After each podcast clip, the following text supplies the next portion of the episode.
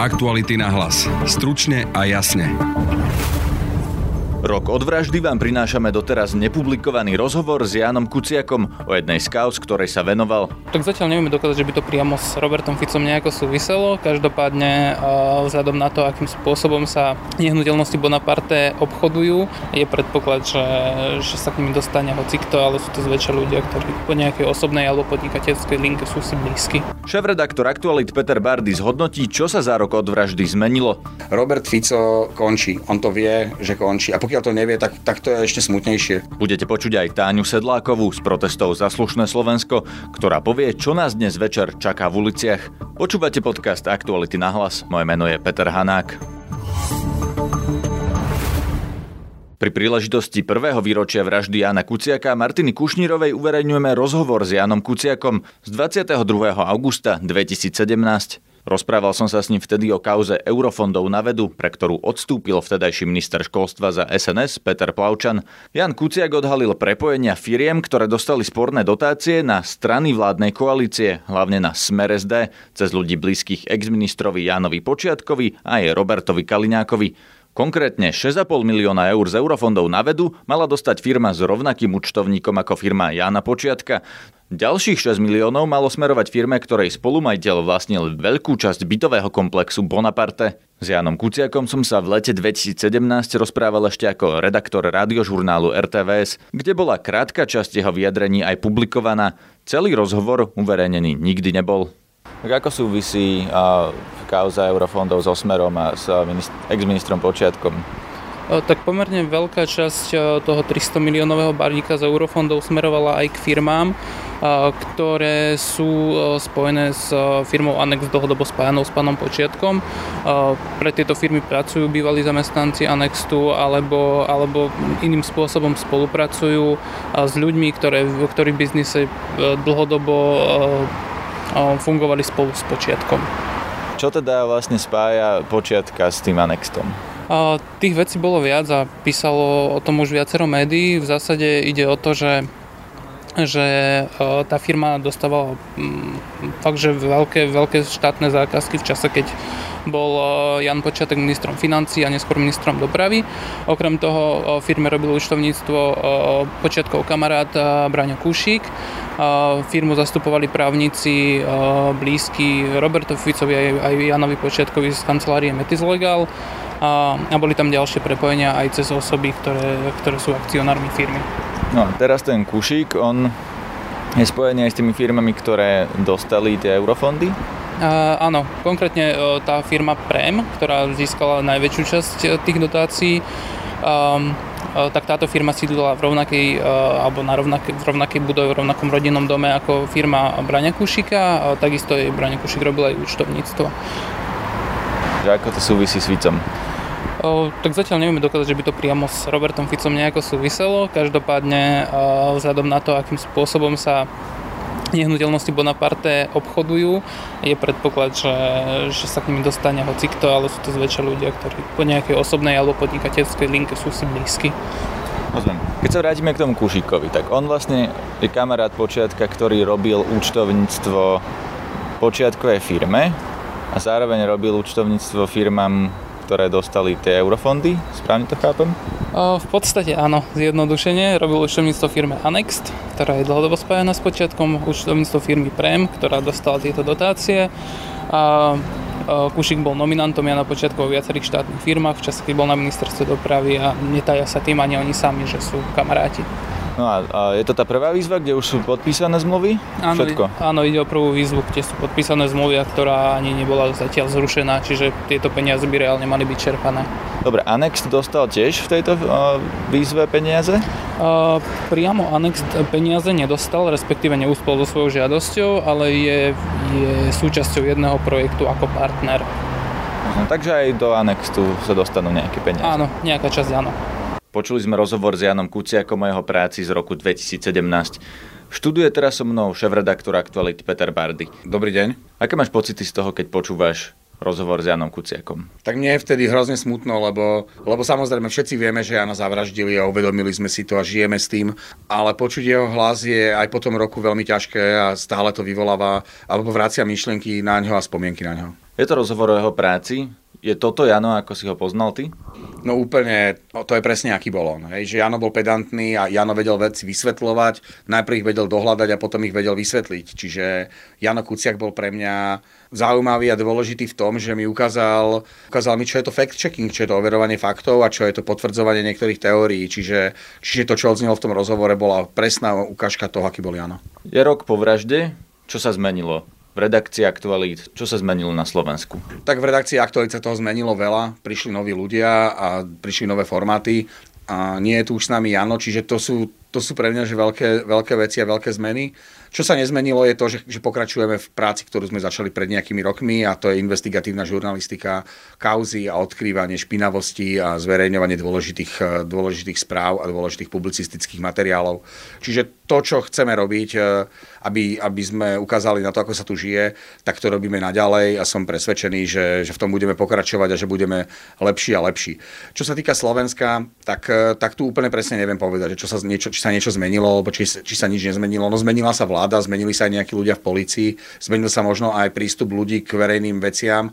Na druhej strane sa, sa zdá, že aj tá konšpiračno No, tá konšpiračná scéna je silnejšia ako predtým, takže ja veľmi čakám na voľby v 2020, ktoré by mi mohli ukázať, e, aké sú skutočné nálady v spoločnosti a či sme sa rozhodli ísť e, alebo zísť z cesty toho, že naša krajina bude, bude krajinou oligarchov a korupcie a že či, sa, či to presmerujeme, toto smerovanie smerom na, na krajinu, ktorá je spravodlivá a, a právna a funkčná. Robert Fico rok po vražde hovorí, že v podstate novinári podľa neho klamali, že vytvorili obraz, že vražda súvisí s talianskou mafiou prepojenou na úrad vlády a teda ako keby za vraždu mohla vláda.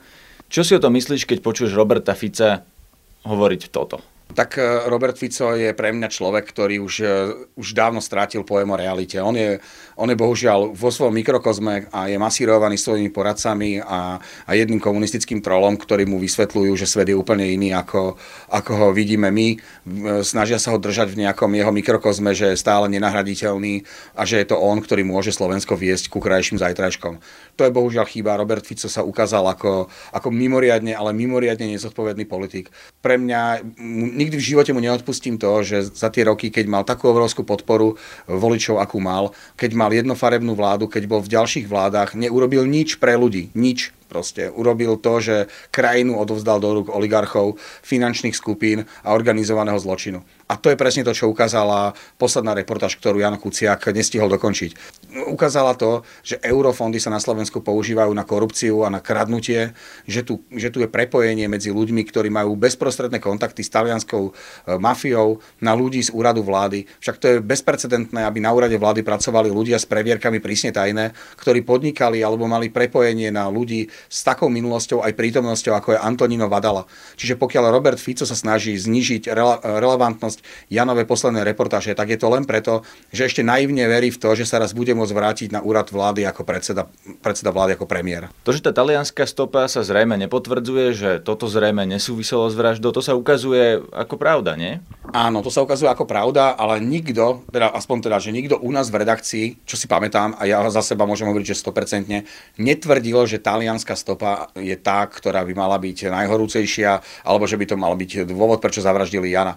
Vždy som hovoril, že, to, že je, to jeden, je to jedna z možností a že je to posledná vec, na ktorú robil, ale že nechcem ukazovať prstom na nikoho, kto to, kto to mohol spraviť. Takže, takže Robert Fico sa snaží, opakujem, len, eh, len znižovať relevantnosť vážnych zistení Jana Kuciaka v kauze Talianov aby si zachránil svoju vlastnú politickú budúcnosť. Zlepšila sa podľa teba ochrana novinárov na Slovensku za ten rok? Pokiaľ sa zlepšila, tak to nie je, nie je zásluhou vlády ani parlamentu.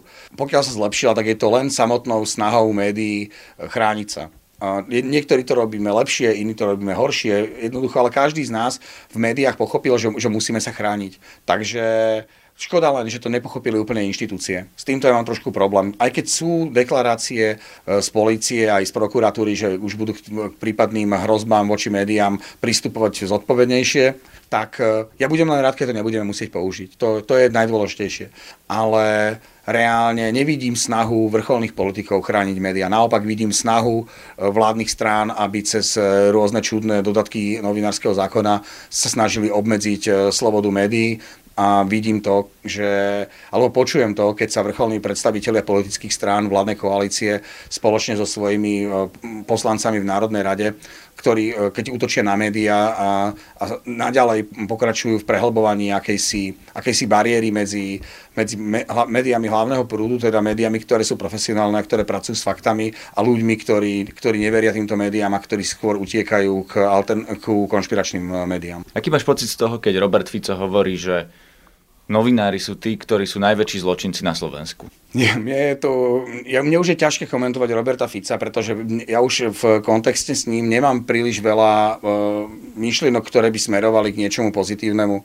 Robert Fico končí, on to vie, že končí. A pokiaľ to nevie, tak, tak to je ešte smutnejšie. Mali by mu to povedať. Ľudia, ktorí mu píšu prejavy a ktorí ho pripravujú na to, čo má hovoriť na svojich briefingoch, by mu mali možno začať naznačovať, že jeho čas končí. Je ten človek proste úplne stráca súdnosť. Útočí na prezidenta, ktorého spája s Bašternakom alebo prirovnáva k Bašternakovi a on sám býva v Bašternakovom byte. To je pre mňa, ten človek strátil akýkoľvek e, prehľad o tom, že, že čo táto krajina potrebuje a akým smerom sa vyvíja. Je mi, je mi ale že úprimne ľudský veľmi ľúto. Myslím si, že by mal odísť, alebo že mal odísť z politiky skôr, keď mal ešte akú takú čest. Dnes už bohužiaľ je to človek, ktorého, ktorého, e, ktorý, ktorý v politike ukazuje skôr tú horšiu tvár. Zúčastňuješ sa protestov za slušné Slovensko, aj napríklad toho dnešného? Zúčastňujem sa spomienkových e, stretnutí na Jana Kuciaka a Martinu Kušnírovu. Ja tam nedávam e, rovná sa, chodím na námestia, ale nechodím tam kvôli tomu, aby som demonstroval snahu o politické zmeny, chodím tam kvôli tomu, aby som si s mnohými mojimi priateľmi, ale aj s mnohými ľuďmi, s ktorými sa osobne nepoznám, aby som si pri, spom, pripomenul alebo spomenul na, na človeka, ktorého som mal nesmierne rád a na jeho, na jeho snúbenicu, ktorú zavraždili, pretože pretože ho milovala a žila s ním pod jednou strechou. A mne je strašne ľúto to, čo sa stalo a vždy, keď bude príležitosť spomínať na nich, tak tam nebudem chýbať. To bol Peter Bardy, šéf-redaktor Aktualit. Dnes budú pokračovať protesty za slušné Slovensko. Pridajú sa aj farmári, ktorí už včera blokovali Bratislave most SMP. Dnes avizovali pokojné protesty. Čo nás dnes v uliciach čaká, prišla do nášho podcastového štúdia povedať Táňa Sedláková, jedna z organizátoriek protestov za slušné Slovensko. Vítajte. Dobrý deň. Kde všade dnes budú protesty? Protesty sa uskutočnia v 38 slovenských a 27 zahraničných mestách. Na Slovensku je prakticky pokryté celé Slovensko, všetky krajské mesta a mesta, väčšina miest, ktorých sa zhromaždenia odohrali predtým. A v zahraničí sú to mesta ako Brusel, Dublin, Hague, Helsinki, Kodaň, Londýn a mnohé iné. V Oaklande na Novom Zelande už protest dneska bol. Takže väčšinou tam, kde žijú Slováci? Väčšinou sú to miestne komunity um, expatov, dajme tomu, a um, teda oni sa tak aj pospájajú všelijako, takže veľakrát sa stáva, že ľudia docestujú niekedy aj 100-150 km, takú mám skúsenosť z minulého roka. Väčšinou je to pred ambasádami? Nevždy. Mm, častokrát sú tomu vyhradené aj parky alebo, alebo námestia. Väčšinou je to spojené s takými neformálnymi stretnutiami, z čoho sa tešíme. Viem o viacerých prípadoch, kedy sa tí ľudia aj počas roka stretali a pracovali na nejakých spoločných projektoch. Toto je podľa mňa častokrát prehliadané a je to fajn. Keď sa chce bežný Slovak dozvedieť, kam má dnes ísť na protest, kde má hľadať tú informáciu? No tak môžu nájsť na našej eh, facebookovej stránke, aj vo viacerých médiách sú vytvorené zaujímavé vizualizácie, podrobné. Ku všetkým tým, tým udalosťam sú vytvorené eventy, takže stačí sa pridať a určite stojí za to nakontaktovať sa na tých ľudí, pretože tieto kontakty sú potenciály takých našich budúcich spoluprác a ja, ja verím, že aj sa môžeme nájsť svojich kolegov možno do budúcna. Budúcich spoluprác v čom napríklad? Uh, tak je to rôzne, tak ako sú tí ľudia rôzni, ale ja verím tomu, že, že vlastne tá energia, ktorá bola teraz vytvorená, podporuje ľudí v tom, aby sa aj politicky angažovali a aby preberali zodpovednosť aj na politickej úrovni. Keď ste spomenuli politické angažovanie, sa čo tým myslíte? Napríklad nejakú novú politickú stranu? Alebo to ide o to, čo už sme videli doteraz, že napríklad Zaslušné Slovensko podporovalo niektorých kandidátov vo voľbách, alebo čo konkrétne ty myslíte? Myslím tým to, že nielen organizátori, ale aj zúčastnení tých zhromaždení sú dôležití. Myslím tým to, že súčasná politika je absolútne vyprázdnená, bezobsažná a to je jej základný problém. Myslím tým to, že v zahraničí študujú mnohí odborníci, ktorí tie politiky môžu naplniť obsahom a toto je to, čo nás čaká. Musíme začať pracovať aj na sociálnych politikách, aj na zdravotníckých politikách. Božiaľ, tá práca nie je odvedená a na toto tu nie, že nemáme dostatok ľudí, ale na toto sa potrebujeme spojiť a aj preto sú dôležité tieto zhromaždenia. Čo nás dnes čaká na protestoch? Budú to napríklad nejaké pochody mestami, alebo to budú zhromaždenia na námestí, odkiaľ sa ten dáv nebude hýbať, alebo to môže byť napríklad aj blokáda mosta, ako sme videli včera pri farmároch, lebo aj farmári sa dnes zapájajú do toho protestu. Áno, blokáda nás asi nečaká, pokiaľ viem ani z ich strany. No tak dnešok je špeciálny. Dnešok je špeciálny tým, že je rok po vražde čo určuje samotnú podobu toho protestu. Časť toho protestu bude spätná, spomienková na každom mieste. Na niektorých miestach, myslím, že to je asi tretina, sú to iba spomienky. A v tých ostatných dve, tre, dvoch tretinách je pripojená aj protestná časť a tá sa teda drží tých základných dvoch požiadaviek, ktoré myslím, že naozaj veľmi veľa ľudí chápe a pár jedincov ich pochopiť nechce a to je dôkladné vyšetrenie vraždy a dôveryhodná vláda, ktorá teda rozhodne nemá tú podobu, ako ju sledujeme teraz. Čo sú vaše požiadavky? Za čo alebo proti čomu dnes protestujete? Ubehlo 12 mesiacov a my stále hovoríme o tých istých dvoch požiadavkách. Prvá je dôkladná, dôkladné a nezávislé vyšetrenie vraždy Jana a Martiny. Um, neuspokojíme sa s tým stavom, ktorý je teraz, tak ako sa s ním neuspokojí rodina. A druhá požiadavka je dôveryhodná vláda a predovšetkým jej ministerstva, ktoré zodpovedajú za teda vyšetrenie tej vraždy. Momentálne je to tak, že tam veľmi veľa problémov v tej vláde na rôznych rezortoch a to Mm, zapričinuje nie ani tak nahnevanie, ale možno takú už únavu u učiteľov, sestier, zdravotníkov, vedcov. Proste táto vláda im v princípe bráni v dobrom vykonávaní si svojej práce a my sa nemôžeme uspokojiť s jej súčasným stavom. Kedy sa teda uspokojíte? Čo sa musí na Slovensku zmeniť? Aby ste boli spokojní, aby ste prestali protestovať? Myslím, že keď si každý sám pre seba povie tieto dve požiadavky, tak mu musí byť jasné, že nebudú splnené zajtra, ani za rok, pravdepodobne ani za tri roky a že o to, aby boli splnené, sa musí pričiniť každý z nás. Prepačte, prečo by nemohla byť dôveryhodná vláda napríklad o rok alebo o rok a pol. Medzi tým budú voľby, ľudia si majú právo vybrať, komu dôverujú. Je to dobrá otázka, že prečo nie o rok. No ja myslím, že áno, že môžeme si zvoliť novú dôveryhodnú vládu, ale ani akože lusknutím prstom nebudú všetky agendy, ktoré sú v rámci nej akože funkčné, že naozaj sa o tom musíme pričniť my sami a tak, tak som tú odpoveď myslela. Uh, no, my vystupujeme z občianskej pozície a aj mne samej dlho trvalo uvedomiť si nejaké hranice. Jedna z tých hraníc je, že nie sme súčasťou o, rokovaní o koaličnej dohode, prirodzene, ale takže nemôžeme rozhodovať alebo robiť také rozhodnutia, aké by mohol robiť pán Bugár, alebo iní ľudia, ktorí sú v dôležitých pozíciách. Bohužiaľ, o, tá koaličná m, dohoda platí m, a my jediné, čo môžeme robiť, je vyvíjať ďalší tlak Takže možno, že protesty za slušné Slovensko tu budeme mať ešte niekoľko rokov?